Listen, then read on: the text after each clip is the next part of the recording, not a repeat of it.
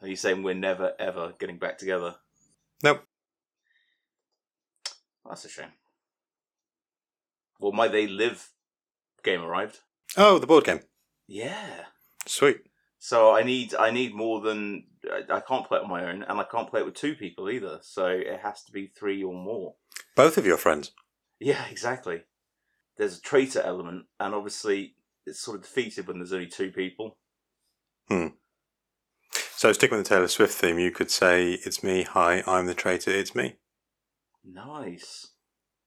I I don't know many other Taylor Swift songs, so I Oh, she had a film out in the cinema this year. You should have gone to see it. No. I might catch it at some point, but I mean, it's just a concert film, isn't it? So it's just like, It's not just a concert film. It was whatever that tour, Eras tour. That was it. yeah, but like, does it have like behind the scenes stuff of her getting ready to do shit and No. no, that's what I mean. It was like, funnily enough, because I saw the Katy Perry thing a while back. Was it like Hmm. Part of Me or something like that? Part of you saw the Katy Perry thing. Yes, I can't remember what it was called. I think it was called Katy Perry Part of Me or something like that, but not that last bit.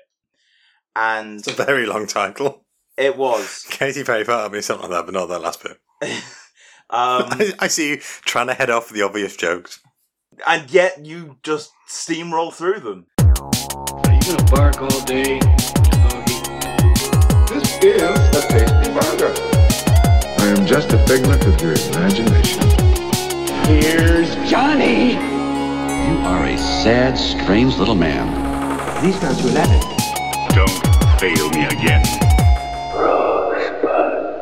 But in that, uh, while it was mostly sort of fluff and nonsense, there was quite a lot of stuff about like her running herself ragged, and she was getting divorced at the time as well. So there were there were quite a few sort of like introspective kind of things, and and weird. I mean, you know, yes, fair enough. She's a very privileged celebrity and whatever, but it was weird seeing her crying and, and, and being upset and then literally having to like slap on a face Hmm. and and kind of perform a very energetic show. I mean, I know a lot of people do that all the time with bad stuff going on in their lives, but it's weird you actually see some kind of like some behind the scenes stuff with that one.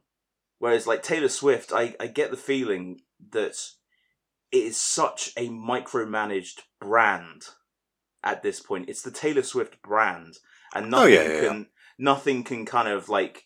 So you know, obviously, her seventeen boyfriends or whatever that she had from when the movie started to the, when the movie ended, like that would be interesting, wouldn't it? I think she's done some other documentary things. I, I, think there are because I, I think it was one about the Reputation tour, which I think was more of a documentary than the uh, than the stage show. Okay. Because like I, I obviously see the appeal of of seeing a a concert film, an actual kind of like show, um, different places. But it's just like I don't know if it actually offered some insight into into T Swizzle. I think I I might actually be more interested than just going to see some very well performed renditions of her songs. I was, I was just there for the uh, for the banging tunes. Spoken like a true dad. You've. Have we spoken on the podcast about you listening to music in your car and doing the little sort of finger dance thing that you do when you when when you you've gripped the the steering wheel, but the fingers are still doing a little funky dance to whatever's on the radio. I've got some moves. It's it's the best. I love it. Anyway, should we start the show? Yep. Excellent. Let's do it. Hello and welcome. You're listening to the Popcorn Bucket Podcast with Ben and Rob. This is a regular look at the wonderful world of films, film franchises, and film nonsense. This is a monthly Pick N Mix episode in which we look at the concession stand of film and choose from a selection of film trailers and film news from the month. This time we are looking at November 2023, and the popcorn flavour is Uh, birthday cake, but not as good as my birthday cake because Fair it enough. is your birthday month. oh yeah, Oh, nothing yeah. lasts forever, and we both know hearts can change, and it's hard to host a podcast in the cold November rain. yep, I I'll give you that. Thanks. Cool. So Roberto, how has your November been? quick, I think. Yeah, I'm definitely finding that just with months in general. Just everything's going by quickly. Hmm. But but anything specific? I mean, obviously, how's the arm, by the way? Uh, the arm is has healed. Oh wow. As we had that conversation off mic where you- you said I wasn't Wolverine. The next day I went in and they took the cast off and said, "Yeah, you're basically Wolverine." Yeah, I don't think they said you're basically Wolverine. In my medical opinion, In my Is what they med- said. medical opinion, you're Wolverine from Marvel Comics. Like they wanted to be super specific about it as well, just to purely Yeah. kind of cater to your fantasy. Yeah. Yeah. no, uh, yeah, I, I had it cast off and then I've just been told to get back to using it uh, uh, as normal. So Well- that's what I've been doing. Don't don't do any more weird dog walker avoiding moves. No, now I just plow straight through them. Such a strange way to to actually injure yourself. So Such an embarrassing odd. way. Yeah. a little bit, yeah. I mean, it's it's not it's not particularly hardcore. No. But then again, the only bone I broke was uh, my thumb when I slammed it in a car door. so it's it's not that my, that's not much better. I slammed my own thumb. Yeah, my, my, mine's more dramatic than yours. I mean, accidentally. I wasn't just like, check this out. Bet this is gonna fucking hurt. Kaboom! I knew you as a teenager, and that is probably that's not too far from your personality. maybe a little bit, but you know, the instant regret. Uh, no, no, no. I was, I, I was casually leaning against the car, as one does when you're cool, Rob. You wouldn't know about this, but you may have observed me doing it. Because. I'm too busy sliding over the bonnet in a cool way. yeah. okay. So anyway, I was casually leaning against the car, probably chatting up some some bit of skirt. You know what I'm saying? And then slammed the car door on my thumb. Yeah, I was 12, so probably wasn't chatting up a bit of skirt.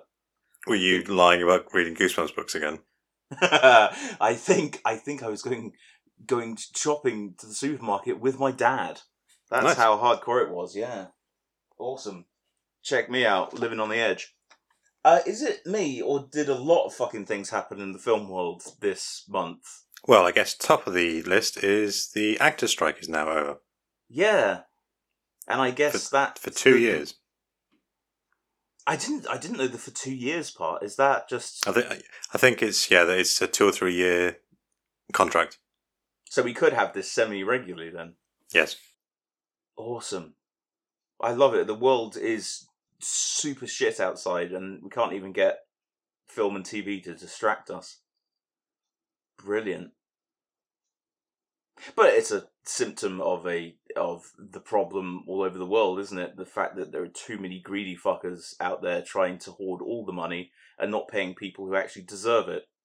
But no, that's good. Obviously, it is good. I saw Dune got moved up again because of it. That that film, I I'm just not going to believe it exists until I've actually seen it. What Dune two? Yeah, it it was moved up briefly. I think it's March or It's something. March now. Yeah, it got moved because Mm. it was supposed to be December this yeah. year, and then it got moved to May. If they just uh, held it in December, then you could have had Zendaya and Timothée Chalamet um, promoting it, which is what they wanted, and Florence Pugh. and Florence Pugh.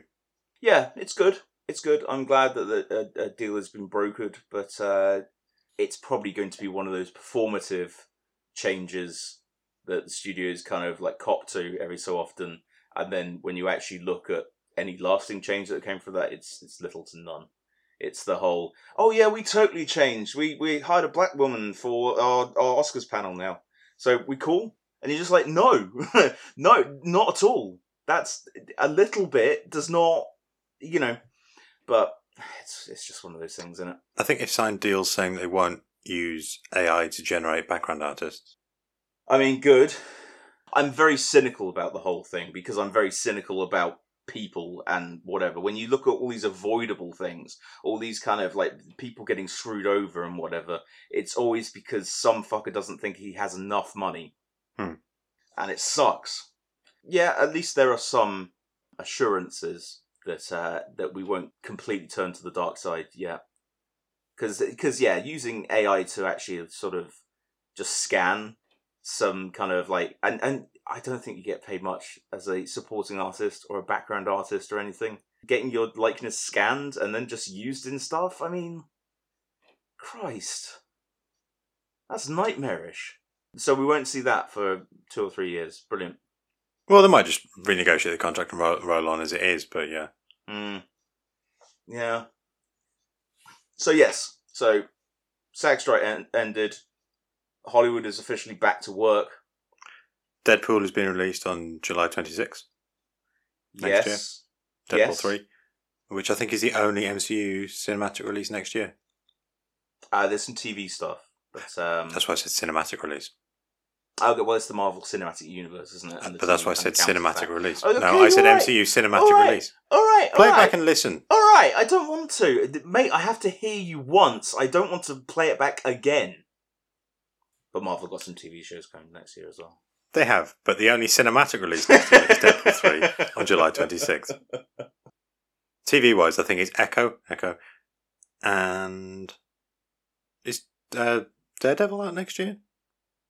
Uh, who knows with that one? I think Agatha, Coven of Chaos, or Darkhold Diaries, or Oh yes, or whatever the title is this week. Um, that is that's going to be like a Halloween thing, um, according to some scoopers today. In fact, that I read that it's looking likely that Moon Knight and Ms. Marvel will get second series. oh that's good. They were good. Yeah, yeah, they were. Good characters anyway. Yes. So I who knows, but there are. Oh, and there's the the Spider-Man cartoon, Spider-Man freshman year, I think. Is that still coming out? I thought that was cancelled. Oh, and Yeah. X Men '97. Yeah, They Yeah, announced yeah, a yeah. lot of stuff. Yeah, well, this is the, this is the problem. Is is you know with with people in general, they they kind of lose track of what's coming out when. Hmm. But I think I think you know we're not getting any sort of big TV shows. I think I think the the uh, Agatha Harkness thing will actually be surprisingly big because a lot of people loved her character from WandaVision. Hmm. And um and and why not? She was brilliant. Kathryn Hahn rules Yes, yeah. But a lot of it is kind of like the sort of I mean, what if and what if comes out at the end of this year. In fact, it's kind Yeah, of Christmas uh, kind of Every day, I think it's nine days over Christmas. They're releasing it day by day. Hmm, the cartoon. which is, which is cool. Yeah. I like the first season. It's you know, but again, it, it's sort of very inessential to the whole thing. It is just a it, it is just like what if this element was all remixed and stuff. Yeah, people wanting a sort of break from the whole Marvel thing will probably get their wish because I think a lot of sort of easily ignorable things will be coming out on Disney Plus for the hardcore fans, and for the rest of the normies, there's only Deadpool three. And that is kind of not like the main thing anyway. It's almost separate. Yeah, exactly. So that's good in a way. I really hate all of the the postulating and everything around uh, the Marvels not doing well at the box office. Hmm. I've read uh, probably about twenty think pieces, each pointing to a different aspect of what they think is the real reason why it failed at the box office. And it's I mean, just the, like the strike and the lack of the ability to promote it by interviewing actors certainly wouldn't help, and and the fact that people will wait for it to come on Disney Plus. Yeah. I but it's it's a whole number of things. It's just like Marvel are, are getting because they're still the sort of you know they're still a a huge part of the blockbuster movie industry. You know they still make those kind of things and and it's like nothing is doing particularly well. Barbenheimer was was a, a whole separate thing that just I mean we'll we'll not see that sort of cultural thing for a long time because it, as we said on previous ones you can't fake that it's that's just No. something some weird organic thing that just happens and yeah like nothing is is making money really i know i think disney's wish has just come out and it's not doing well at all Well, the reviews that haven't been great anyway, though. no, but then, and this is the thing. This is a sort of side point, but I do like that there are people on Reddit, and I do go to other places other than Reddit. It's just Reddit is the the, the sort of the the bad takes come to you on Reddit. You know, it's all one Mm. convenient sort of place for that, and a lot of them saying, "Oh, well, maybe they should stop making so many mid movies," and just like how does that affect the box office at all? Like word of mouth, yes, does have a kind of thing, but it's funny how critics don't matter until they do Yeah, and yeah, and true. and you know like you know it's just like i i saw screenshots from the five nights at freddy's subreddit where they you know they hyped themselves up for this movie this was going to be the biggest thing ever and while it made quite a lot of money um i think the the the actual sort of reviews were pretty damn poor Same and for they were- Mario Brothers, Super Mario Yeah. Brothers. I think that yeah they, they yeah exactly They weren't great reviews, but that's one of the biggest films of the year, I think, isn't it? Yeah, yeah. And they were just like, oh well, the critics don't matter. You know, ignore that. Make up your own mind. Yeah. But then, then when something like the Marvels gets less than stellar reviews, they're just like, I knew it. I fucking knew it. This just proves it. And you're just like, hmm, yeah, funny how that works. And again, I'm not seeing the Marvels as this underdog. It is a huge, huge production Mm, made yeah, by yeah. one of the strongest arms in the entertainment industry. I am not sticking up for it like it's a small independent film that needs as many eyeballs on it as possible. It's just it's funny how it's this one. Like I always predicted that there would be a shitstorm about this because you know I like really easy predictions and for it being a sequel to Captain Marvel, which was already a fucking lightning rod for twats, you know, and having having a a a, a black lead and a I mean a brown lead, I guess, from Jersey. She's a brown girl from Jersey, you know, and from a TV show that was one of the lowest watched kind of things. It was the perfect storm of like, oh, it's just Disney and their girl power shit and all that. And it's like I saw the movie. There there isn't that much sort of like girl power type shit. And even if there was, who gives a fuck? But like there really wasn't. It was just heroes doing hero stuff.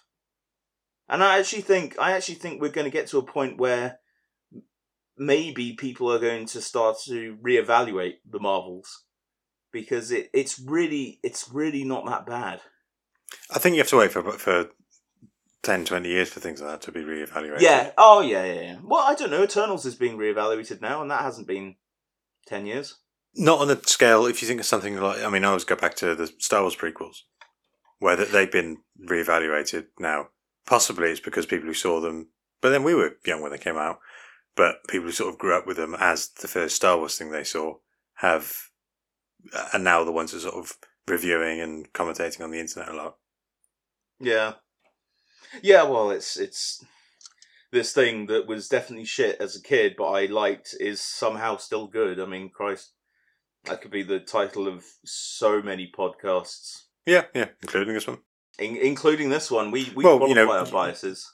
You and I both like Hook, the film, and Steven Spielberg, who directed it, doesn't, says it's his worst thing. I actually don't like Hook that much. Do you? I don't know where where you got this Hook love from. It's Oh, fine. It's all right, but like, it's not. It's yeah. No, it, it's it's not not the best. No, we we like proper. I mean, what we were talking about that we- we like Mission Impossible too. Hmm. you know, no one. There, there is a there is a contingent of people talking about how Hook is great and it's magical, and there are a lot of elements to it where you're just like, yeah, I can see how that would work for people. Um, Mission Impossible Two does not have that. No. but yeah, just I mean, all all the all the films like pretty much across the board are underperforming, and it's just it's just a bad old time for movies at the moment. But you know, Marvel being the the sort of biggest and the loudest, and you know, people have been sharpening their knives for the longest Well, time. it's had it's had a you know nearly what fifteen year run of dominance. Yeah, and I can see how that gets frustrating, but then Hmm. then they're a symptom of a bigger problem with the, the studio system being what it is. Yeah. You know, it's tentpole or nothing. and and while there are some you know, mid movies, kind of mid budget movies used to kind of just be there f- between that, but we don't really have that too much anymore. There are Also, certain I ones that do well. Um, and Marvel didn't make everybody try and do shared universes. No, they just proved it worked. Hmm. Well, I think they're the exception to the rule that it you know, that it doesn't work. Yeah. Yeah. Yeah, most of the time the shared universe stuff is bunkum, but it works in Marvel. But again, they learned the wrong lessons from it, and now everyone's tired. Everyone's like, "Oh, superhero fatigue." I mean, I get it, but then I was also, and I don't want to come across as a hipster here, but I was also literally liking these things before it became cool. That doesn't make me cool. That mean it makes me an outcast. Point being is that I've never had superhero fatigue. I do have. Uh, there are many, many trailers to discuss, but should we should we continue talk, talking about some news as well? There were just a, a couple of things I noted down. Okay. I assume you heard of Coyote versus Acme. Yes, I noted that that done. That's a ridiculous bag of snakes, isn't it? What what I liked about that was that. So this is the news that Warner Brothers shelved a fully completed film. Is it animated? Uh, It's it's like live action Okay. and CGI, so it's like Looney Tunes back in action or Space Jam or some shit. Yeah. Or Chip 'n Dale Rescue Rangers, Mm. which is a good film. I liked it very much. I think it was like the day or two after the, the actor strike was, was had been resolved, and um, David Z- Z- Zaslav, the head of Warner Brothers, had sort of basically I, I, he sort of made some fairly, I think, complimentary things about actors, and it was oh, it was a nice thing for him to say.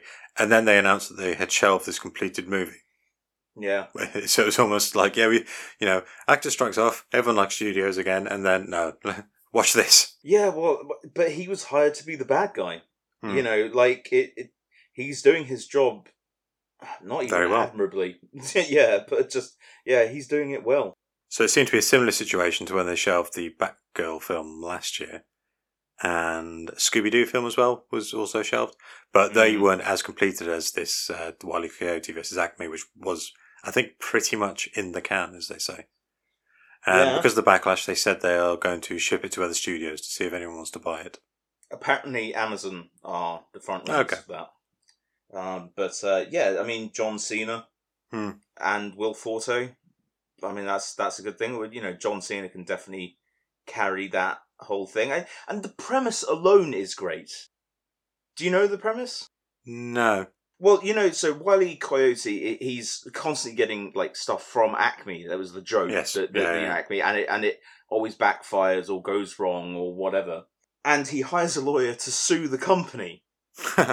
And you know, I I I love that just as a Hmm. concept. I Yeah, think yeah, that's that's really fun. Yeah, yeah. The well, I, I believe there has been some uh, politicians getting involved because it's like an anti-competition. yeah, thing. yeah, yeah. Yeah, because it's like it, it's filming these things. It's basically the plot of the producers, you know, like except not releasing it. But you know, it just just writing it off as a as a tax thing, which is, I mean, Jesus. Well, it's also going to. If, if you're a creative, are you really going to work, want to work with a studio that may not even release it anyway? Well, that's it. That's that's that's what forced them to try and shop it around and everything. Is because uh, apparently a bunch of filmmakers and everything cancelled their meetings with Warner Brothers because if it can happen to that film, it can happen to anything. Hmm. You know, and and why would you want to work with an anti-creative studio like that? It's Yeah. like I'm not going to pretend it's high art, but apparently it tested very very well. Yeah, so did Batgirl. Yeah, yeah, well, but the narrative for that one that it was too shit to release, and considering some of the stuff that Warner Brothers fucking released and marketed, I have a hard time believing that. But people believe that one because you know, Batgirl. Yeah, it was meant to be. It's, it didn't look expensive enough to be a film, and it was too expensive for television. Mm. But you know, there, there's there's there's no reason why they couldn't have released No, it. no. Yeah, so this yes, so this actually Coyote versus Acme might actually get released, which is really cool because uh, people were comparing it to Who Framed Roger Rabbit, which is unusual to sort of invoke that. You don't, you, you know, no one was comparing the latest Space Jam to Roger Rabbit, Oh, I forgot they released that. and and yet they did. Yeah, so you got Will Forte as as Wiley Coyote's attorney, and then you got John Cena as the Acme Corporation CEO. Hmm. That's Not Will Ferrell? right there. No, no, and uh, it was co-written by James Gunn. Yes, yeah, I thought James Gunn was involved somewhere. Yeah, and and he's and he's a producer also. So like, I I mean, look, I, I really want to see it. It could be a huge 4D chess marketing campaign, but somehow I doubt it because I think a lot of people were very pissed off and upset Hmm. there was there was a behind the scenes video that was released by one of the crew who worked on it, showing the sort of the pains they went to for the practical effects, so they could blend in the CGI stuff. So they they had them building the sort of Acme offices, and uh, they had the thing you know you know the sort of thing where the Roadrunner kind of screeches to a stop and then sort of wibbles in place, and you've Yeah. got the sort of dust. Like it, it was them with a squib making that sort of line of dust and whatever, just like really creative, cool stuff. And but hopefully it will be seen because I love the idea of the premise. Obviously, huge fan of John Cena, and him playing like a, a jumped up bad guy as well is great. Yeah, fingers crossed for that one. So yeah, so that was that was a whole heaping helping of horse shit. Eh, I just I I just hate that. So you know, it's just like yes, commerce and and artistry are uneasy bedfellows, but it's it's kind of nice to pretend that that they're in it for creative means, especially when it comes to award season and and things like that. It's it's nice when when art is being celebrated, but then then they pull dick moves like this, and and a whole thing can just be a tax write off. I mean, yeah. Just a, a small note: there is another Fear Street movie in the offing. Is there? Oh, that's yeah, nice. a, a fourth standalone. So this is this isn't going to be another trilogy, but it may lead to more things. But there is going to be another Fear Street movie. Oh, brilliant. As, as we did a podcast on that, I thought you might like to know. Yeah, we enjoy those. Yeah, we did. Uh, any other news? Uh, yes. Wallace and Gromit is run, is run out of plasticine. Oh God! Oh, you, oh, you took that really harsh. Well, just it just it, it well, yeah. Uh, Well, so ain't so. Animations, yeah, Aardman Animations ran out of plasticine, did they? yeah, they've run out of clay. Uh, they have been left with enough animation for one more feature film because the manufacturer of its favourite material closed down earlier this year, Newclay Products.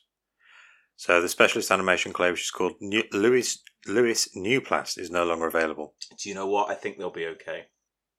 It's an exceptional non-drying reusable modelling material, sufficiently malleable to model into shape, but is also firm enough to retain its shape, according to the Telegraph. Yeah, they've got uh, two years' worth, which is enough for the next Wallace and Gromit film. But what's what's the chicken run thing?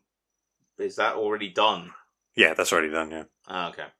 Well, you know, I mean, it's it's it's for our overseas listeners. I mean, you you probably know of Wallace and Gromit, but like, it's a cultural touchstone here in Old Blighty, and uh, and yeah, it's like that's that's our home team right there. So, while while my oh god was a little bit um dramatic, I will admit, yeah, um, there, there's genuine sentiment behind it too. yeah, they're nice films. They are, and there's something so charming Hmm. about it, and and and dare I say British. So, uh, I mean, thank God I was sitting down, Rob, because that was that was a haymaker right there. You got anything else? Dave Filoni of Star Wars has been Oh, yeah. promoted to CCO, which somewhere I've seen is Chief Creative Officer, somewhere I've seen is Chief Commercial Officer. Probably is- creative. But he is second only to Kathleen Kennedy at Lucasfilm now. Yeah, well, they they've hired him to be Kevin Feige. I think that Yes, that yeah. role, that job title, will just become "We need a Kevin Feige." Hmm. You know, that we just hired a Kevin Feige. I mean, I didn't check saltier than Crait. I'm sure they're really happy about it and congratulating him. But uh, but I imagine they are tearing their hair out because they really don't like him anymore. I think they used to, but they don't anymore. But I think that the dude clearly lives and breathes Star Wars, and having someone like that in charge, it's not a bad thing. And I like the fact that we do seem to be moving into more of a singular creative vision type thing. Someone Yeah. overseeing all these things. It- It's it blows my mind they they didn't have that before. Yeah, particularly particularly for the three films. Oh yeah, yeah. I'm I'm I'm glad that you know because that's that's the sort of thing that I mean yes it's the same studio it's Disney but that's the thing that they should be learning from Marvel Studios Hmm. is the fact that it's worked because you've had Kevin Feige at the top of it all kind of going okay well that's that that you sort of you know weaving the threads together and shit that's what he does. And the fact that they they didn't have that and DC didn't have that and only recently got James Gunn and Peter Safran to, to kind of step up. Yeah. Why why aren't they following that? Oh, it's because they're idiots who don't know anything about film or business. They just know money. That's why. I answered my own question there. Never mind. That's not even like controversial. That is the problem. Can you say something that sounds a bit fiery, Rob? We need more of a. I don't want to be the only one dragged off to the gulag when they take over. Who's they? Uh, people who aren't us. Okay. yeah, good on him. Well, I like Dave Filoni, so. Have you got any more news? Oh no. Oh. No. Uh, oh, uh, Sega is looking to make more from its IP because Sonic has done quite well. So I'm hoping for Crazy Taxi or Shenmue or Skies Arcadia. Bring back the Dreamcast. Sh- Shenmue didn't, did not do very well. The No. latest game, so so. See, I've heard it as Shenmue and Shenmue. Oh, I don't know. I have no idea the correct pronunciation of that. Um, I would say email us, but then, like, if you're going to do that, like, type it out phonetically, because otherwise it sort of defeats the object. Um, and oh, there's the there's the live action uh, Legend of Zelda movie has been announced. Okay. Oh yeah, by Sony, isn't it? Yeah, Yeah. Because Yeah. Tom Holland's going to play Link. yeah, no, he isn't. Could be all right. I mean, to be honest, I the games are brilliant. Not going to argue that, but I've always thought that Link and everything they're they're kind of like ciphers for the player character. That's why so many people are so fond of it. It's the same as like Halo and Master Chief. It's like they've got bits of personality, but mostly they're just there for projection purposes. Hmm. So I don't quite understand how you're going to make like you can have Princess Zelda and everything, and she's got an established character, though it does change, and they do the multiverse thing. They've been doing it for decades, with the sort of same story playing out over different realms and whatever. It's there's a very very complicated history of Legend of Zelda. I mean, there's room. There's room to actually give him a character. Uh, so so yeah, and I'm sure Nintendo they're they're going to be there every day of the week, looking at the dailies and uh, and arbitrating whether Link can raise his eyebrow in that way or not. But we'll see. I still haven't seen the Mario movie, Neither have I, actually. and it seems weird considering it is one of the biggest. I just I just can't get excited for it. I just like I, I you know I don't want to go out and get it because it seems like a very middling movie, and that's middling before we shortened everything to mid. We had a word for it. But I said mid earlier. Yeah, well, that's short for Midland because, like, films set in Berlin. yeah, exactly. Go on. Greta gonna say a Gerwig is directing Narnia for Netflix, but apparently they are condensing all seven books into two films. Oh well, that's always worked perfectly in the past. So, yeah. See the Greta Gerwig Narnia thing. Exciting. Condensing all the things into two movies. Ugh. It's like maybe maybe it can be properly done, but I mean that does take that does take the kind of shine out of it for me. Don't know about you. I don't know. It depends which, um, I guess, how they do it. Oh well, obviously it depends on the execution and whatever, but and yes, maybe they can make a very very powerful uh, first and second part, but it's just like don't don't you want to like focus on doing the parts justice? Wasn't you know like the Narnia films carried on for ages after I stopped caring about them. Yeah, I think I did three. Yeah, and I didn't care past the first one. Well, people don't. That's the, that's the, they- they don't really have the the recognition of being a almost a complete series in the way that Lord of the Rings does. Hmm. I think because there's yeah, the Lion, of the Witch, and the Wardrobe is the big one, and then there's Magician's Nephew was written after, but it's set before it, and I think uh, you know, Voyage of the Dawn Treader. That's the one. That's the other. That's the that's one. the I other know. one. People, yeah. Yeah. Prince Caspian was the other film. Oh yes, that was the that was the second one they released, wasn't it? And then they Yeah. did Voyage of the Dawn Treader. Yeah. was that a two-parter? No, no. Oh, okay, well, God knows. But yeah, and then so the others is the horse and his boy, Silver Chair, and then the last battle is the one where they all die in a tube crash. don't joke about things like that, Roberts. No, they do. Yeah, no, I know. Okay. um, yeah, I mean, I suppose if no one knows the book's going past that point, probably makes sense then to do it. But it's just you could adapt it and do a proper job. I don't know. I, I don't know why we have to rush these days. Hmm. You know, I think there are some things that take way too much time. Some TV series that could be four episodes shorter. You know, but it it's just it, it feels like sometimes with these films, like surely why limit yourself like that when you've got all that lore to dive into? But hey, I'm judging it before it came out. But then perhaps it's, to, it, it's perhaps that it doesn't have the, the, the brand recognition to make people stick around for seven films when when the biggest story is the first one, Yeah, or one of the first ones. yeah, yeah. As long as they got Aslan in it, I don't care. Then it's probably it's probably a safe bet that Aslan's going to be in it. I'd imagine so. Yeah, that's it for news. No more news. No news happened other than that. We are your only source for news. News. Trailers. So, um, I'm just going to go down the list and, and just tell me if you've got any of these on your list, and then we'll talk Mm. about them. Inside Out 2. Yes. The Fall Guy. Yes. Madam Web. Yes. The Garfield movie. No. Kingdom of the Planet of the Apes. Yes. Ghostbusters Frozen Empire.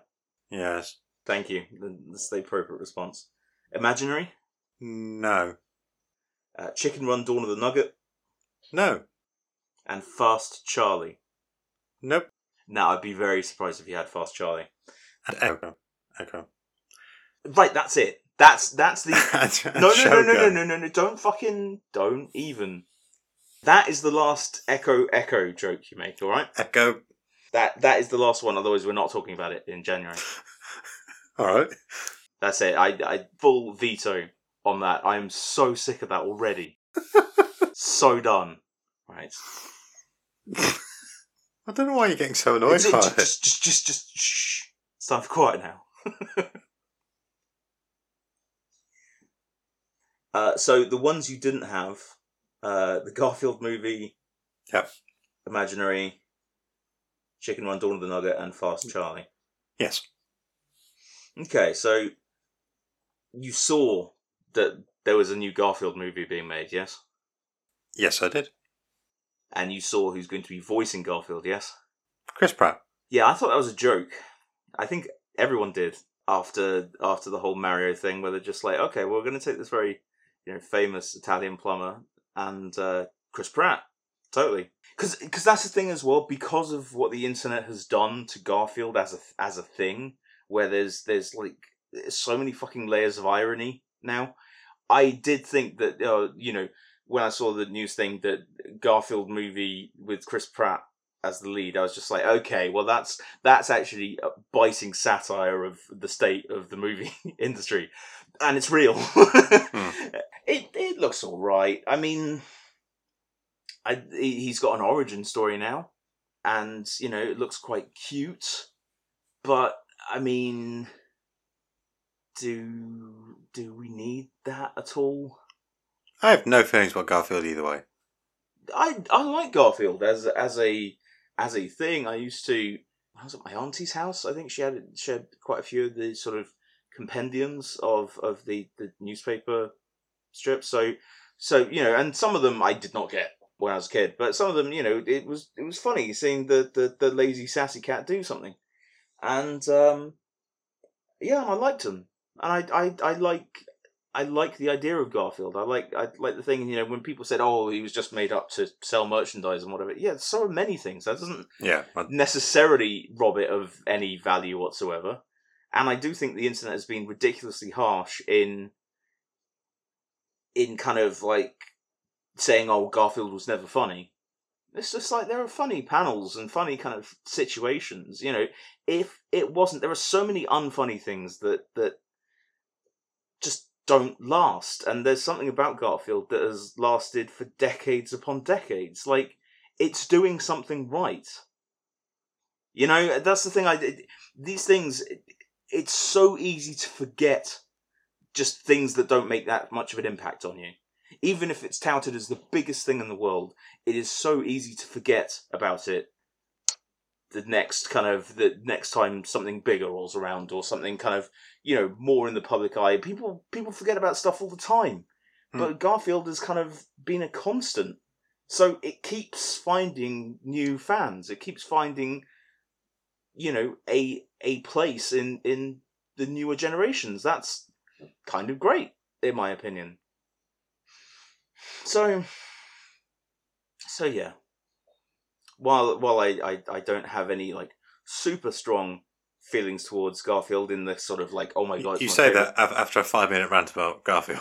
the thing that bugs me is that uh, then it's just accepted. It's just an accepted fact then. Oh, Garfield was never funny, and the internet made it funny by adding layers of irony and you know the the Garfield without Garfield stuff, which was all genuinely funny. Don't know if you saw those.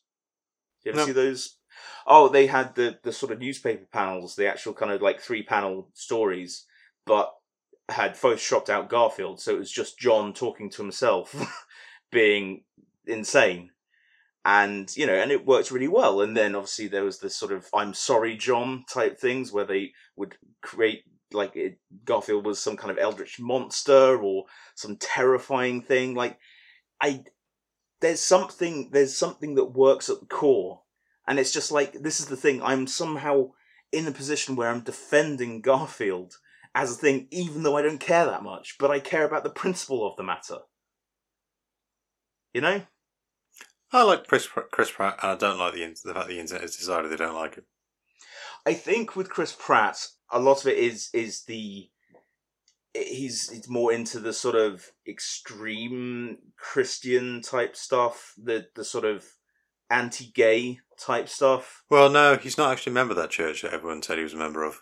But this is but this is what I mean. This is what pe- these are the these are the accusations against him. These are the these are the things that kind of I think again, you know, he was the biggest thing in the world for like five minutes, and then you know, then I think I think it's jealousy. I just think I just think people are uh, deeply unhappy, and they just choose the thing that's sort of loudest and nearest to them at the moment, and then they blame it on that. It's just you know I hate my life, but that Chris Pratt he seems to be doing well for himself. Fuck that guy. You know, it's projection. I mean, I don't know Chris Pratt as a person. Very few of us do, but I like him in films Yeah. and Parks and Rec. Hmm. So, so yes, so the Garfield movie. I mean, I'm not exactly queuing up to see it. I I haven't pre-ordered tickets or anything, but yeah, okay, it's happening. Uh, Imaginary. That's a another Blumhouse horror thing. They really have the uh, market covered now with Hmm. horror, don't they? Yeah, they yeah. are yeah. looking to be the sort of hammer horror type uh, deal. Well, they they've made it already. They're not looking to be. They are that now. This one is about how imaginary friends aren't imaginary, and and you've got a a woman who moves back to her childhood home, and her kid starts hanging out with the the mother's imaginary friend that she abandoned and uh, when she grew up and uh, and a lot of this seems to be through a teddy bear and they have the teddy bear sort of moving. It sort of looks like a horror remake of ted. And yeah i mean it looks pretty standard but it could be fun. I, I like the fact that all of these things are under the the Blumhouse kind of thing now. They're the brand. It's like marvel. It's just like not necessarily oh they're all going to link together but it's just like we trust the brand so we'll go and go and see this one and that's kind of nice um and fast charlie Didn't think you'd you'd see that because it's Pierce Brosnan's latest project, and you know me, keeper and explorer of the Bros hole. I like me some Pierce Brosnan, even though he's he's objectively not the best actor in the world, but he's got charisma. But funnily enough, in Fast Charlie, he's a a like fixer type person, Hmm. but he's doing a southern accent like Daniel Craig, but not nearly as good as Daniel Craig. Uh, so so the Brosnan sort of like voice comes through. I'll put a little voice clip in here so you can you can hear it. Betrayal's a funny thing. Its very nature is to catch you unaware. You ever heard a ring doorbell? I've always had one rule, Sal. Be good to the people who were good to you. Be good to yourself, Charlie, and get as far away from here as you can. Turned on your own. You want to get out of Biloxi, Charlie. That's what everyone keeps telling me. It's got Morena Baccarin in it as well, and uh, some other people, I guess. But it looks it looks like it could be fun. It's you know, but it's just it, it's a it's a Jerry action type movie, But- and Pierce Brosnan still looks good with a gun, so it's not going to set the world on fire. Every so often, I think they should make like sort of do a Tuma film, but then they've made the Expendables, and it's not really worked, is it? The latest one has really bombed through the floor. Yeah, yeah, I know. Well, they should make the Expendables, but good. That would be kind of that that that would be a turn up for the books. I'd love to be a movie executive who could say things like that. Just Yeah. yeah, just issue a we can make this, but make it good. Yeah. Well, um, people seem to think it's as easy as that. As I said with the the sort of Marvel stuff, it's all like, well, why can't they just make good films? Just like it doesn't work like that. No one know. There's no one formula to make a good film. You know, but I think I think there are ways that you can sort of like try and try and get that outcome by having passionate people involved in you know hiring decent writers who have a proven track record, but not always essential. None of this is essential. And, you know, and, and be in it for the right reasons. Instead of going, well, I tell you what, all these action stars haven't lost their box office pulling power. Well, they have, but they haven't, like, maybe together we're going to get all of the things. They're, they're still sort of viable at the box office. And actually, like, create a story that would bring Liam Neeson and Pierce Brosnan and, and people like that in, uh, I'd watch the shit out of that. But you know, I'm too busy writing all the other shit that we've come up with to actually kind of like spearhead this. So, you know, maybe someone else will will do it. But they need to hurry up because they're not getting any younger. And that's Yeah. the title. No, that's the tagline, mate. No. We decided that at the last meeting. You were ill. Yeah. Oh, and Chicken Run. Chicken Run. Uh, there's another Chicken Run happening. But Yeah, Mel so, uh, Gibson isn't the voice of Rocky Brewster now. Oh, I know, what a shame. But Yeah. then, uh, what's her name isn't the voice of Ginger either. yeah, that is strange. Julia Sawalha. Yeah, that's it. Yeah, I was probably doing her a disservice calling her what's her name. Yeah, I don't know why that is. That seems a little harsh. Well, speaking of people not returning, Inside Out too. Inside Out. Do, That'll, do, that'll, do, that'll be in the second trailer. do, do, do. Do, Yeah. Yeah. I mean, it didn't need a sequel. No, so yeah, because the first, cause, I mean, arguably the first one ends with a tease of a puberty button, and in this one, puberty has hit. But I like how that's kind of in in the trailer that's done that. That the emotion board is basically smashed and rebuilt with all these new fancy buttons Yes. and new emotions. And the one in the trailer was, uh, I think, anxiety, played by Maya Hawke. I Don't. That's the end of that joke as well. Uh, This, why this is going to be this is going to be a, a landmark episode where I kill a lot of the, the running Rob jokes that have really been fucking me off. So okay. For the next one, next next one, you just send me a script and tell me what you want me to say. uh, finally. but I told you I'm busy at the moment. Someone else will have to do it. I but I knew I knew the way you were building it because you you had to put some words before it. Oh, and the new the new thing. I think anxiety voiced by Maya Hawke, and I thought, mm-hmm, here it comes. Yes, voiced by Maya Hawke, and sounds great. Pretty good. Wasn't wasn't the sort of end of the first one? Wasn't that like a better joke than actually doing a full movie? Probably. I mean, you know, I mean, not that I'm against it, but it, Pixar are past that whole thing where it's just like we'll only do a sequel if we've got a really good story, and it is just like we need to come up with a sequel to this because it made a lot of money, which isn't necessarily a bad thing. But Pixar seem to they're not as idealistic as they once were, are they? No, no, not since Toy Story 4. There's Toy Story Five happening, mate. Yeah, I'm not bothered about that because Toy Story 4 was made, so yeah, make them all. Yeah, that's something we still don't agree on. Is is Toy Story Four, isn't it? Mm-hmm. Yeah. Well, I can't remember what episode it was, but when you when you started going through all the Pixar movies, we we differ on quite a lot of them. Yes. Yeah, there's the right opinion, then there's yours. My opinion is the right opinion. Thank you very much. So yeah, I mean, cool. Inside Out was was a very very good film, nicely observed. You know, really cool concept, and having a bunch of new characters come in and cause havoc. Well, it's, a, it's, a, it's a fairly standard thing for a sequel. yeah, I mean, how they sort of tie it into. Because when they went into, like, uh, the parents' heads and, and or anyone else said they only had those, I think, the five emotions. mm. So people who had been through puberty. So whether at the end they kind of go away or maybe they address it by saying they were just off in another room. Or, Well, don't they? Don't they kind of meld together?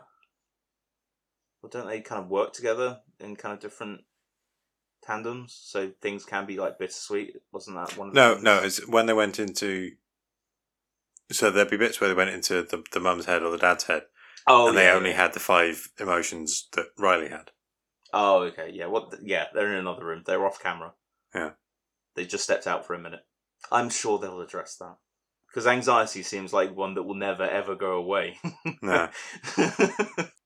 Yeah, but Amy Amy Poehler is back as Joy, but Bill Hader is not back as uh, Fear, and one of the other voice actors isn't back either. Can't remember which one. Which one. Hmm. Yeah, that does seem.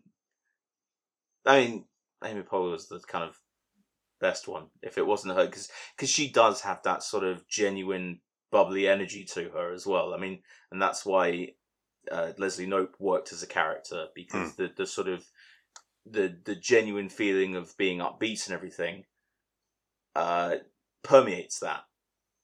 You can fake it; it's possible to fake it, but I don't think so with her.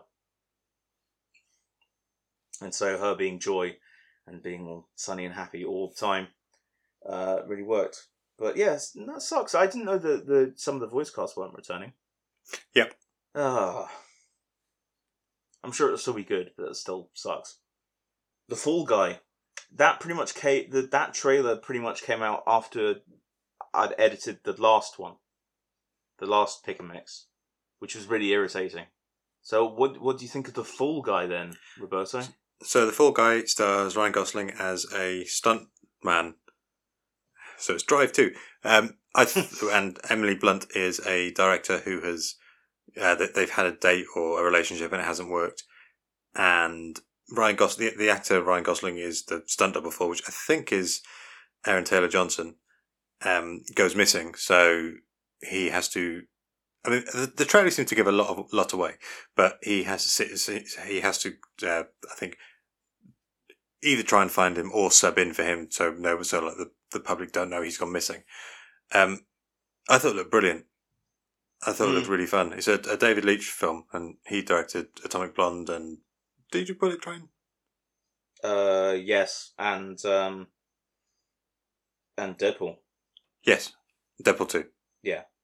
Yeah, Yeah, Um, and Aaron Taylor Johnson is Tom Ryder.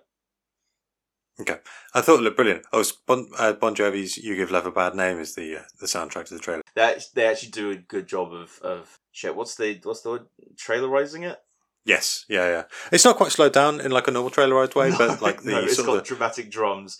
Shot Yes. through the heart. yeah. I, I thought it looked really fun. I'm, I'm really looking forward to it. It, it's uh, written by Drew Pearce, who I really like because he's uh, he wrote Iron Man three. Mm. He he wrote and produced Hotel Artemis. He's he's like he's well he's he's been compared to Joss Whedon because he worked with Joss Whedon a lot, but he's not as problematic as Joss Whedon. So So Hooray. far, so far, I don't. I, there are so there are so few people I can I can like. I mean, I do, saying that about Chris Pratt earlier, I do feel like at some point is like if there is a kind of for anyone you say, "Oh, I really like this person," and then you listen back and there's been uh, you know Yes, exactly. This is very much of the time. This is November 2023. We don't know about that. Well, I mean, if you go back to listen to our early episodes where you talk about how much you love Russell Brand, whew, we do actually mention him. Actually, we talked about Arthur, the Arthur remake. oh yeah, yeah, Yeah, that we actually did like. we did, yes, Yeah. I did, I did, yeah, I did like it, and I, I, I did have to throw the DVD away the other day because I'm not going to rewatch it. Did you actually? Yeah, well, when, when some, yeah, yes. Wasteful son of a bitch. The trouble is when it's, I mean, he wasn't really acting in it. He was very much playing a version of himself, and when his he, when himself is a you know not a nice person is is a bit uh, yeah. But you were you were giving him money throughout all that. Well, no, I wasn't giving money throughout all that. It was a one time transaction. I mean, it, even if I'd streamed it every day, as we've established from the strikes, I get money from repeated streaming. So no, I wasn't continually giving him money. You don't rent DVDs like that. I'm surprised you didn't recycle it or just like give it. To I did, yeah. charity. I, I threw it into recycling. Okay, good. Well, that's something. I put the Yeah. paper in the paper thing. I put the plastic in the plastic thing. You forgot to mention the Fall Guys based on the TV show. It's based on TV show, yeah. Yeah. Which I, I didn't know. I admit. Uh, I admit. But no, it looks really, really good. Yeah, it does. I'm really looking forward to it. Hmm. It's my film of the year next year, apart from Deadpool three. okay, interesting. I didn't realise we're calling them this early. Kingdom of the Planet of the Apes. Yes. Uh, yeah, continuation. Well, since the uh, the Caesar trilogy, it's got uh, nature taking stuff back, which I like. Apes riding Mhm. horses, apes using eagles, and the window as a pendant, which looked quite cool. The the window I- symbol that I, was. I didn't see that. Yeah, yeah. Was that on Doctor Zaius? Was that Doctor Zaius? I don't know. Doctor Zaius, Doctor Zaius. Was that Doctor Zaius? Let this be the last time you make a Simpsons reference. You I'm make sick and tired of your too. of your Simpsons references. I don't make Sim- Simpsons references like past I don't know series ten because I haven't watched it in decades. Doctor yeah, it's, it's the monkey that I assumed was well. Was it Maurice? Was the big? Was Yeah. The, sort of the, the uh, yeah. I don't know whether he's Flat-faced fella. yeah. I don't know whether he's still in it, but anyway, there, there, there- there's a wise uh, monk. Monk, monk, sorry, monkey, um, and he has the, the window symbol as a pendant. Oh, I didn't pick that up, but obviously that's what it is. That's great. That's that's a that's a lovely bit of continuity right there. Apart from that, it didn't really seem to be too much.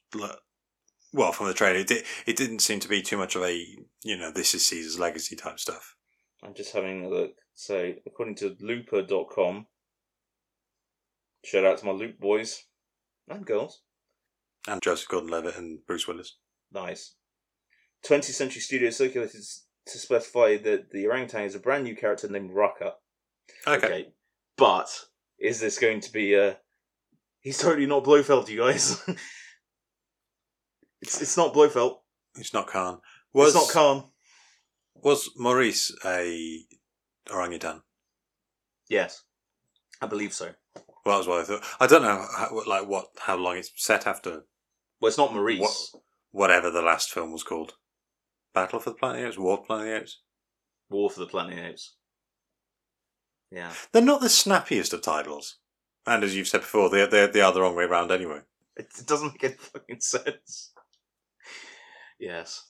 Yeah, we well, your boys like themselves some apes. Yep. And uh, and we talked about the Caesar trilogy and We Really do like enjoyed- every every egg we see from chimpan A to chimpan Z. Way to kill it. Love it. Yeah. It, it, it they're damn good movies and hopefully this will continue that streak. They it looked it looked the sort of tone that I'd expect. Hmm. Sort of a bit sort of ponderous. It seems like it has lots of time to show where the world is and where humans are in this whole thing, and we're definitely getting the sort of apes on horseback and and the humans being oppressed and put in nets and chased around and shit. So yeah, And monkeys using tools. monkeys using tools. so so yes, yeah, I can't wait. I mean, it, it- going through the Caesar trilogy, just it's it's a great it's a great old time. So Hmm. Yeah, they are very good films. so hopefully this continues that streak because uh, and it could end up being one of the more sort of thoughtful blockbuster series, you know, which is cool. So yeah, so no, I was very excited with that drop because I Hmm. Yeah, look, look good. it- well, it just it it been it had been ages since we'd heard about anything, and you know they always say that they're going, oh yeah, we're definitely working on it and whatever, but they actually have like a trailer and you know finished effects and things like that, and you're just like, oh fuck, they have been working. I think it's written by. I think it's Rick Silver and Amanda Jaffa. No, other way around. I think it's the, yeah, it's the other way around, or is it? You got me confused now. I was I was certain of those Yeah, people's no, names. Rick Jaffa and Amanda Silver, I think. I've no idea if that's what I said. Oh god, no. Yeah, Rick Jaffa and Amanda Silver. Yeah, Okay. No, you said Rick Silver, which is cool. That's That a is a cool cool name. Yeah. I'd watch the hell out of the Rick Silver series. Isn't that the guy in Once Upon a Time in Hollywood? no. I can't I can't remember his name. And he's not the the fast one in the Marvel movies either. That's Quicksilver. Madame Web. Yeah, I, I was just going to ask. Can you explain to me Madame Web? No. Rick Dalton. Rick Dalton, yeah. Yeah, that, that's that's different from Silver. Hmm. But just because there's like a Rick Dalton series of films, a Rick Silver series of films does sound Rick Silver. like it would be. A private detective, I'm thinking. I think it'd be many things, but like basically one of those people, like from the seventies or eighties, that would play ostensibly different characters, but the same in each film. Okay, yeah, I could see that. I could see that. Okay, well, we'll work on the Rick Silver films. You know, like. Vin Diesel, you could you could drop Vin Diesel into any film, and he would just pick up what he's whatever he's doing. apart from Guardians. Yeah, okay, but you wouldn't have to sort of say, "Oh, you're now playing the guy in Pitch Black, Perfect, whatever. Riddick. um, or Riddick, or um, yeah, You or could just- Riddick. Aren't they doing? Aren't they doing another Riddick film as well? It's only getting made because Vin Diesel likes the character. Oh, fair play to him, I guess. I, I like the Riddick character. I mean, I think they actually pulled it around after Chronicles. But you know, Keanu Reeves. You could put Keanu Reeves in The Matrix or John Wick or any Keanu Reeves film, and you don't really tell him, "Oh, you're playing this character now." It's just go out there and do your thing. why haven't you talked about The Rock? Yeah, that's true. That's true. The Rock He doesn't even have to change his guy. shirt. Yeah, exactly. They've got that thing where you Yeah, know that yeah. meme where he's it's just like five different films and he's wearing And basically the same beige in the jungle. in the jungle. Yeah. The I mean, Rock. two of them are Jumanji films, so that's not really because it's. yeah, that's a little bit of a cheat that one, but uh, But yeah, no, that that, that is funny. Um, so yes, no, I can't really explain Madame Web. From what I understand, Madame Web, the only uh, knowledge I have of the character is that she, when the Spider-Man '90s cartoon started getting very strange, um, she was the the the one that would sort of transport Spider-Man to her dimension, and she was an old lady with with a blindfold on, and she was voiced by uh, Joni Lee, Stan Lee's wife, and um, and she would talk about you know Spider-Man having to write certain things or or whatever, and it was it, it was an odd it was an odd kind of thing. It was an odd sort of element to the Spider-Man stuff, but Sony. uh, Apparently, I'm genuinely surprised that they they did away with El Muerto when they decided that Madame Web was going to be their next thing. It, it's, I mean, okay. So what what did you get from the trailer? Uh, ben from Parks and Recreation's in it, making that a third reference of the of the episode. um, yeah, so he's got Ch- Dakota Johnson Yes. as somebody who isn't bitten by a spider, but whose mum knew some spiders or something. who's who's a Yeah. paramedic who Well, as as people as people said, it's the Morbius thing all over again. It's It they, did they look- only have it- they only have well, it's from the writers of Morbius as well, so Right, you know okay. you're in for a good time. But it's it's they were working on the animal in the jungle somewhere, and somehow Hmm. powers happened because that was the plot of Morbius. That's the plot of Kraven the Hunter. yes, yes, yes. and it's the plot of this one, except it was her mum working Yes. with spiders in the Amazon, I guess. So yes, they've uh, they've made their film again. what, what the fuck? I, I haven't seen any of these those films, but it does sort of feel like I have. If you see what I mean. Oh But- yeah, Yeah, so she is a paramedic along with Ben from Parks Recreation, to give the actor's name, Ben from Parks and Recreation. Uh, yes, Adam Ben from Parks and Recreation, Scott. Yeah. Ben Wyatt. She can then see the future because yeah, spiders can see the future, and then she seems to to, to sort of recruit some people from her building, uh, so flat, a building of flats, who all seem to have. Are they all spider people? Yeah. What's the connection? I don't. Also, are they in Across the Spider Verse? Is she the one on the motorbike? No, no, Okay. that's that's Spider Woman. Okay, fair enough. Uh, okay, so from what I understand, because they've got the villain, and this is this is confusing as well, because the villain is Ezekiel Sims, who Hmm. has a very Miles Morales like Spider-Man suit that he's wearing in this trailer. I don't. Oh, I thought it looked actually- a lot like Spider Man uh, Noir or the stealth Spider Man from Far I think they're leaning into a storyline that they did uh, in the comics where it's to do with totems of like animal kind of predestination, like predetermined, not predestination, predetermined kind of things where where there's been a long lineage of people with animal powers, and so you know. Our Spider-Man, Peter Parker, wasn't the first Spider-Man. There, there Hmm. have been many over the over the centuries and in different countries and things like that. And there's there's this whole idea that because of the animal totems, there's like natural predators as well.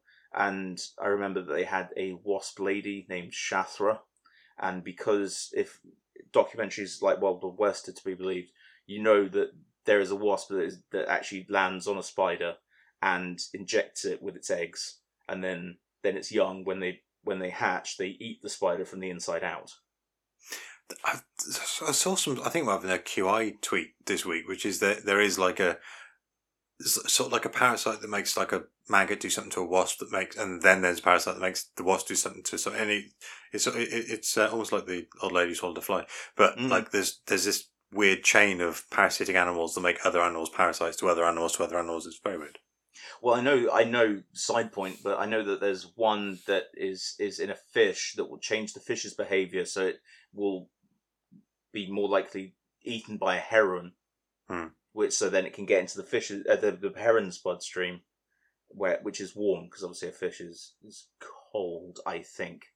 Yeah, uh, it, it it yeah, but that so that was the idea that that this wasp, this animal totem was was a natural predator, and it Shathra can also just be like a normal human being, and so she she then goes to the press and says that she's slept with Spider Man and he's an awful person, and so that breaks up him and Mary Jane, and then that whole so so she she drags Spider Man's name through the mud, and then they have big old fights, and it, it's not the best run of comics.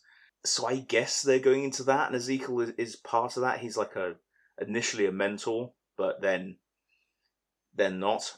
Yeah, I just don't know what the fuck they're doing, man. It's just I like Dakota Johnson. I think she's I think she's great, but this this ain't it, love. I'm sorry. I, I don't think this is going to work. I would love it to work. I would love this sort of spider adjacent type thing to work. I would love if it was good, but I just don't see how it can be. Especially with considering the stock it's coming from. The, the fact that it's the writers of Morbius, the fact that the writers of Morbius actually got the chance to write something else. I mean, Jesus. Uh, yeah, I mean, I don't think I, this might do all right. They might fool China into thinking that it's actually a legit movie like Venom. Making a third one of those at the moment. Yeah, I know. Um, Well, and I saw a rumor that oh, Spider Man. that um, sorry, we're not allowed to call back to anything. Actually, no, forget no, we're just Um, no, we're allowed to call back to funny things. Hence why a lot of your running jokes have been shut down. I gotta look for a new podcast host. Or a new it. podcast. Yeah, so th- there's there's an idea that an an upcoming potential Spider-Man four, Tom Holland Spider-Man four, Mm. would r- unite the Marvel films with the Sony Spider-Man films. Yes.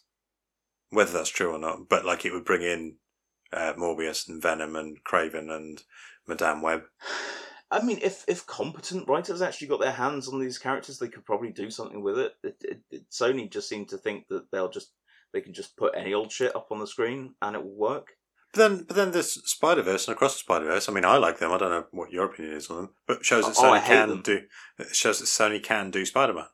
I know, but that's like they're sort of the exception that proves the rule. It means that Yeah. you can have talented people working on stuff that, and and that's the thing. Into the Spider Verse has, in some ways, changed the animation game. Yes. I mean, I, I saw uh, TMNT, uh, Mutant Mayhem, this year, and it's very Spider Verse inspired. And I love the fact that Spider Verse is inspiring things. Hmm. Like the the fact that it was going to be an animated Spider Man movie that no one cared about, and yet it ended up being this awesome, heartfelt, yeah, yeah, yeah, fucking yeah. game changing film. And the sequel ain't no slouch either.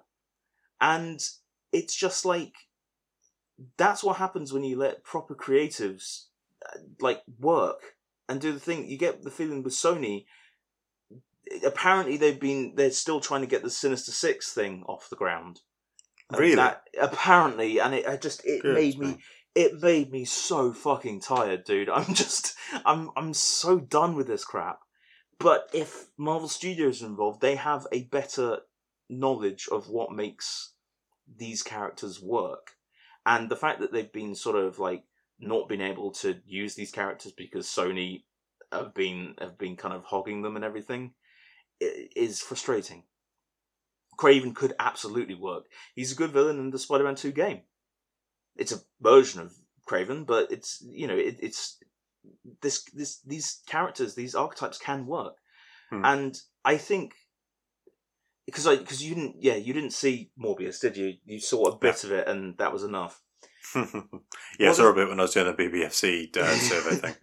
So so there was there was a post credit scene to Morbius where the Vulture from Yes. Spider-Man: Homecoming shows up, and he's apparently in the Sony universe now. And I was like, "Fuck, that is a tough break."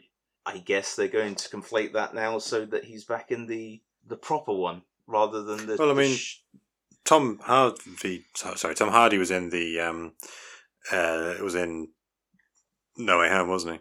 At the Yeah. end, very briefly. yeah, and then they got the, the a bit of the Venom symbiote off him, and then Yes. then he went back to his own shitty dimension. There's something to it. There's some they, as I said, they could make these things work, but Sony do not know what the fuck they're doing, and and they they just need to work out some mutually beneficial thing. So maybe conflating the two universes and and kind of getting all your sort of like pieces in a row when it comes to Spider-Man and all spider adjacent things is probably for the best for everyone. But it, it is I, I'm I'm so done with the Sony experiment because it's it's brought nothing but pain most of the time, apart from Spider Verse, which I love. So yes, so I don't think I maybe there was there was some sort of solo uh, Madame Web type comic that I never read. Maybe it's kind of whatever. It does seem like it's going to have some like Final Destination type things, or like um, that that Nicolas Cage masterpiece next. It could be good. It just probably won't be. and it, it does look like it's been made on the cheap as well, even though it's got some, you know, heavy effects work. It it, as people said, it looks like it was made in two thousand and seven. A lot of their films look like they were Hmm. made in the past, which, you know, it's like yeah, I don't want everything to appear like it's happened on a green screen as well, but it's like for for Sony, it's like the last almost twenty years haven't happened. Uh, talking of Sony fucking things up, Ghostbusters: Frozen Empire. Yeah. You haven't seen Afterlife yet, have you? No, I rewatched uh, Ghostbusters the other day. Answer the call, whatever it's called. Oh yeah, and and you, you hated it all over again, and you hate the women, and and I still really like it. I think it's a very good film. I have a lot I- of fun with it. I I wouldn't say it's a very good film, but I I've had fun with it. It's, I'd say it's I'd say it's as good as any of the Ghostbusters films ever were. ooh, Oh, that's controversial. You want to sound controversial? There you are. yeah, Yeah, no, I had a lot of fun with it, and it's it, it- it's a decent film. I don't really understand why people don't like it. It's got cameos from all the sort of surviving Ghostbusters, which yeah. I don't really see what why. Yeah, why why people? Well, because cause it was women, but yeah, I, it's I mean, fun it's- and, and, and it annoys me. And the existence of Ghostbusters Afterlife and this one uh, annoy me because it is this Ghostbusters Afterlife, Star Wars Nine, and there's another one. Oh yeah, the Snyder Cut are sort of three films that shouldn't exist because it just shows the internet. You throw a big enough strop and it wins. Mm. Yeah. Yeah, they should be known as the incel cuts. Yes, The, uh, yeah. But uh, yeah, yeah, look, yeah, Afterlife was part of it was was trying to be an actual film, but then it just went back to, hey, remember the first Ghostbusters? And it's just like, yes, I remember the first Ghostbusters. I think about the first Ghostbusters a lot. Just why, why, why this? Why does it have to be this sort of like absolute nostalgia bath? I thought one of the one of the things about Ghostbusters is the fact you could kind of do it anywhere at any time. Like, wouldn't that be fun to have like a more? Why do we have to keep going back to to the eighties thing? It it it's dumb to me, and yeah. So so Afterlife, um, yeah, was was shaping up to be a half decent film, and then just fucking once they get to Walmart and Paul Rudd interacts with all the little mini Stay Puffs, then you know to switch the film off. But this, uh, no, it's an epic now. It's it's like an epic trailer. It looks like the trailer for Day After Tomorrow or some shit. It's really got that vibe to it, and it's just like Ghostbusters was never an epic. It was a it was a scrappy story about dudes going into business for themselves and and then uncovering a paranormal thing in New York. It was like it was one of your favorite things, the sort of hidden in plain sight things. Hmm. You know, just just but apparently now we've got to have world changing shit where everything gets frozen. I mean, Frozen Empire. I get Empire State. I get that whole thing, but fucking whatever. I they need to let it go. Am I right? yeah, absolutely. See what you did there. I hate what you did there, but I see what you did there. I've made that joke as well, so I'm a massive hypocrite. But I mean, does it inspire anything in you? I mean, you didn't No. even see Afterlife, but it's just like, ugh. I guess. I just feel I just feel sad for the uh, the reboot film. Yeah, it, it it it makes me sad too. Not that I was the biggest fan of the uh, of the reboot, but it's like there was room for it. Let's Yeah. not pretend there wasn't. And this this absolute fucking hate campaign that started when the film was announced, let alone before a first trailer had hit. I love the internet. It is brilliant for magnifying the voices of these cretins. And that was it. Shit, I wanted to end on a more positive note. I have been rewatching Due South because I found it on YouTube. and does it hold up? Yes, I, I really liked Due South when it was about. I, I, I recommend rewatching it. It's um, I, I when I started watching, it, I did think, oh, is it going to be one of those things where like you think, oh no, you really can't say anything of that. Like you know, we- we've moved on a lot since then. So far, and I think about halfway through the first uh, se- season. There's it's, there's nothing like that. It's still really enjoyable. and it's him just being a very polite Mountie, being all I love it. and shit. I, Yeah. yeah, uh, yeah. It's like I was. Um, I mentioned to my parents about rewatching it, and I was told that it was like one of the first programs that I was properly into, like you know, invested in following him when I was younger. Because I think it was early nineties it came out. So Mm. this is the one about the uh, the Mountie that comes from Canada to avenge his dad, or sorry, find out who killed his dad. So he travels to Chicago and then stays there and meets a, a, um, a Chicago cop, and then they have a sort of partnership. And there's a deaf wolf called Diefenbaker. Diefenbaker. I will. Oh, I will never forget that name. Yeah, it's um, I, I really love it. The theme tune's ace as well. It's also funny watching it back because um, Teri Polo's in it, who was in the latest series of The West Wing and in uh, Meet the Parents. I think. I, th- I th- I think she's Ben Stiller's wife in it, Right. and Ryan Phillippe is in it at some Mhm. point, and a very young in his second screen role, um, Mark Ruffalo. Oh, Ruffles is in it. Yeah, playing a deadbeat dad who is trying to sell his child to to pay off his gambling debt. Oh wow. Everything was different in the nineties, but no, it's really really good. I'm really enjoying it. so is, is that your is that your recommendation? Yes, Excellent. Due my south. observation recommendation is due south. oh, and Doctor Who's back as well. That was on today, as time of recording. I I had time. I I haven't watched it yet. Um, It's good. I yeah, I will do. Well, I've been meaning to get back into Doctor Who. Mm. Uh, you know, and, and all the sixtieth anniversary. Yes, that's why they've done. Yeah, Yeah, that's, why that, doing that- at the that's moment. all all happening. So It has a massive budget now. yes, well, that's it. They got they got Disney money, son. It's the yes, yes, and it is very evident. Yeah. So, uh, so yes. Well, good on Doctor Who. Again, I, I, I always had a, an affection for it. So, so yeah. I don't, I don't really have anything else. Oh no, I have a, a video game recommendation. Nice. Uh, Teardown. It is a game which I I kind of wanted to play, but the, because of the because of the nature of the game, um, my shit ass PC couldn't run it because Is that where you smashed your mouse?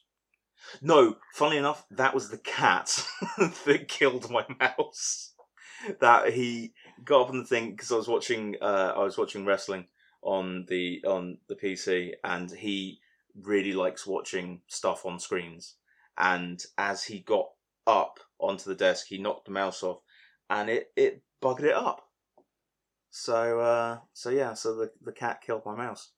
Yeah, so it and it was a it was on PC. So I it, it the idea is it's everything's destructible.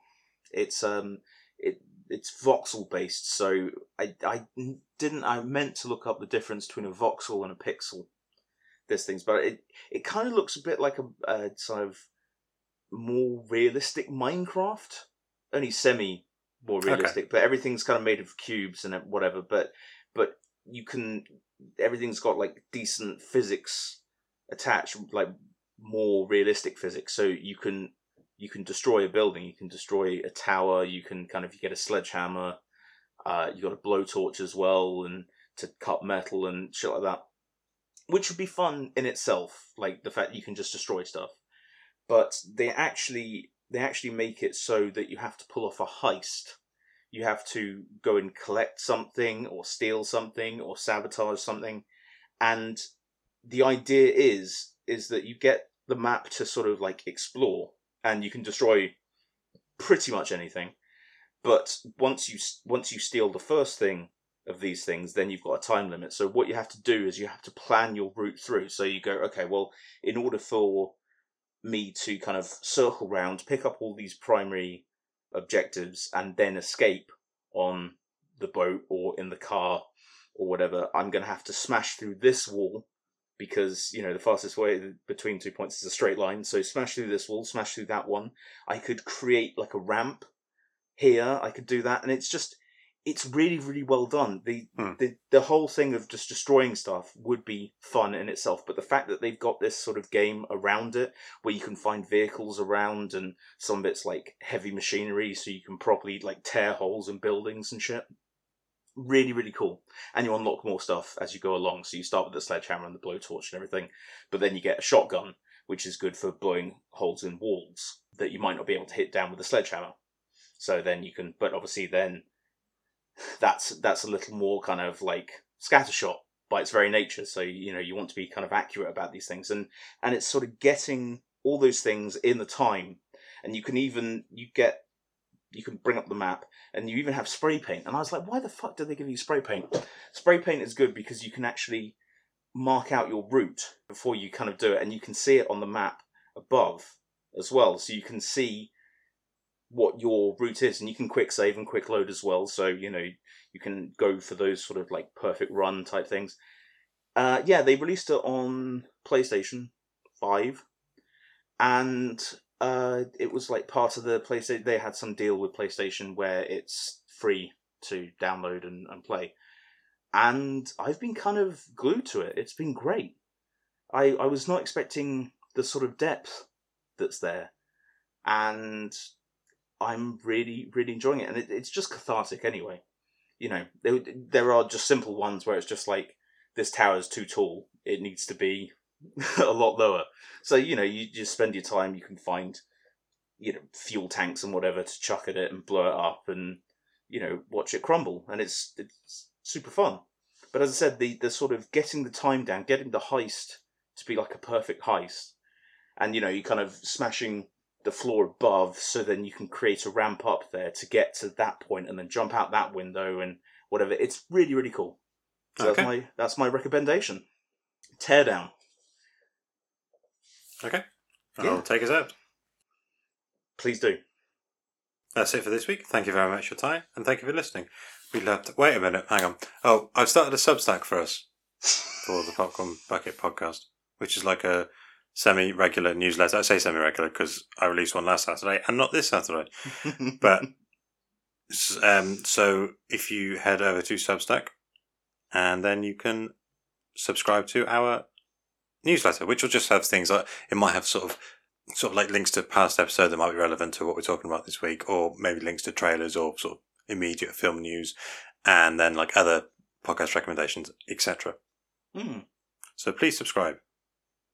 Yes i tell you what one that would have maybe because i've just thought of it gone in in today's saturday's newsletter but obviously it hasn't.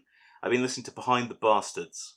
There's a podcast where it does a deep dive into into some reputable persons uh well reputable bastards Hmm. past.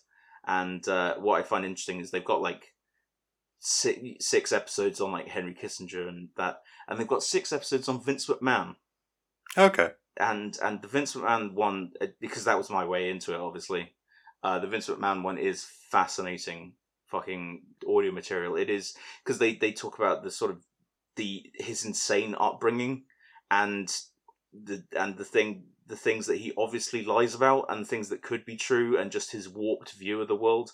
I'm on episode four and they haven't even talked about him being a character in the WWE yet he's just bought the business of his biological dad, who he didn't really know until he was like thirteen.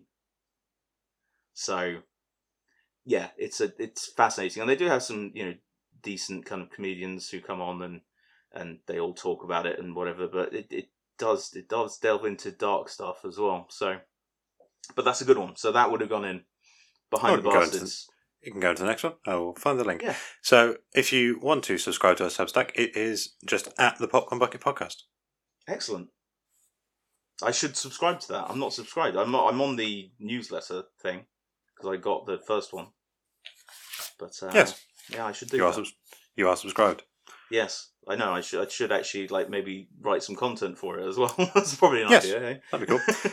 Okay, that's it for this week. Thank you very much for your time. Thank you for listening. We'd love to have your feedback. Please email podcast at thepopcornbucket.com. You can find us on Instagram at popcornbucketpod or over on Twitter at popcornbucketpd or over on Substack at the Popcorn Bucket Podcast. Nice. If you're able to, it'd be great if you can rate the episode wherever you listen to your podcast and subscribe and share. Many thanks. Take care and see you next episode. What and thank you so much to Laurence Owen of Long Cat Media for the theme music. Oh yeah, well that goes without saying. Well, it did because I didn't say it. So, sorry and thank you. Sorry, sorry, and thank you. That could be your new sign off, Rob. It should be really. what he said, especially the sorry and thank you. I feel both those things. Love you. Bye.